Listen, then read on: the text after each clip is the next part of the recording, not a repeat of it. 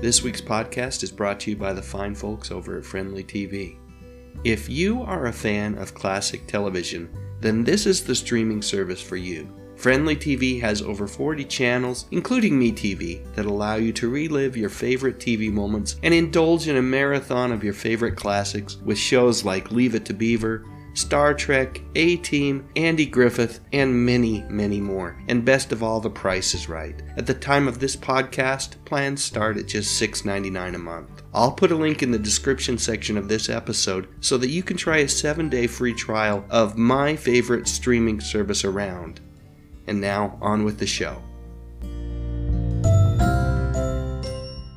When the pirate movie debuted during the summer of 1982, it was immediately panned as a quick money grab to take advantage of the then popular Broadway revival of Gilbert and Sullivan's Pirates of Penzance.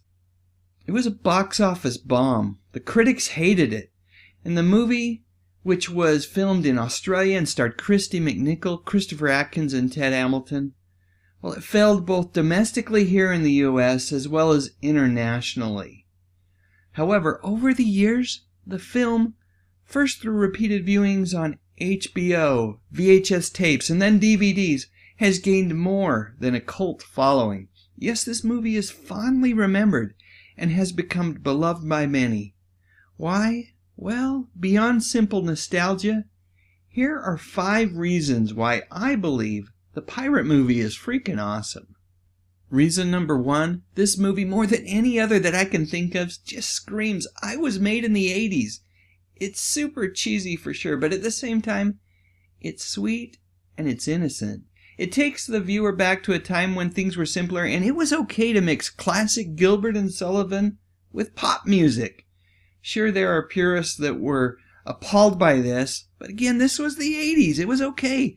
Nobody was going to get hurt. By the way, I love the heavy handed Baskin Robbins product placement at the beginning of this movie. It's like the makers of this film wanted everyone to know right up front nothing was sacred here. And yes, there is a lightsaber reference in the movie.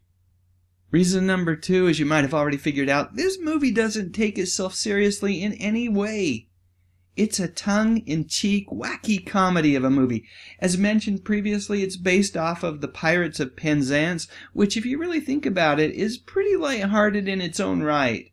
Ted Hamilton is quite good with his zingy one liners. It's a movie just to have fun with and laugh at. Notice that I said at and not with. Yes, it's that type of movie. Reason number three are the two lead actors. Yep, it seemed like every young girl back in the early 80s was crushing on Christopher Atkins, and you know what? Kristy McNichol is absolutely beautiful in this movie. Throughout the film, they seem to have real chemistry together, or at the very least, they look like they were having fun. And beyond the two leads, it just looks like everyone's having a great time making a really silly movie. Reason number four, let's talk about the original songs in this movie, written by Terry Britten, who has written a ton of songs for folks like Olivia Newton John and Tina Turner.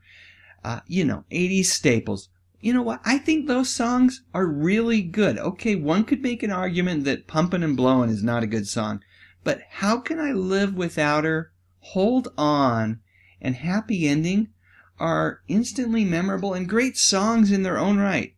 Again, going back to reason number one, they sound like they were written in the late 70s and early 80s, and that is absolutely not a bad thing. And who knew Kristy and Chris could sing as well as they do? Reason number five is very simple. This movie doesn't overstay its welcome. It clocks in at a very reasonable 104 minutes, not too short, not too long. Far too often, movies especially musicals, seem to creep over two hours, and in some cases get darn close to three. For me, most films, especially musicals, should be able to tell their story in less than two hours. All I want is to hear a handful of good songs, laugh a little bit, and be taken away from reality for just a little while. And in the case of the pirate movie, it accomplishes all three of those things very well. The full movie is on YouTube right now, by the way. At some point, they'll probably take it down. But my guess is that it will always be somewhere online where you can watch it legitimately. It's an often maligned musical gem, but you know what? Totally worth watching.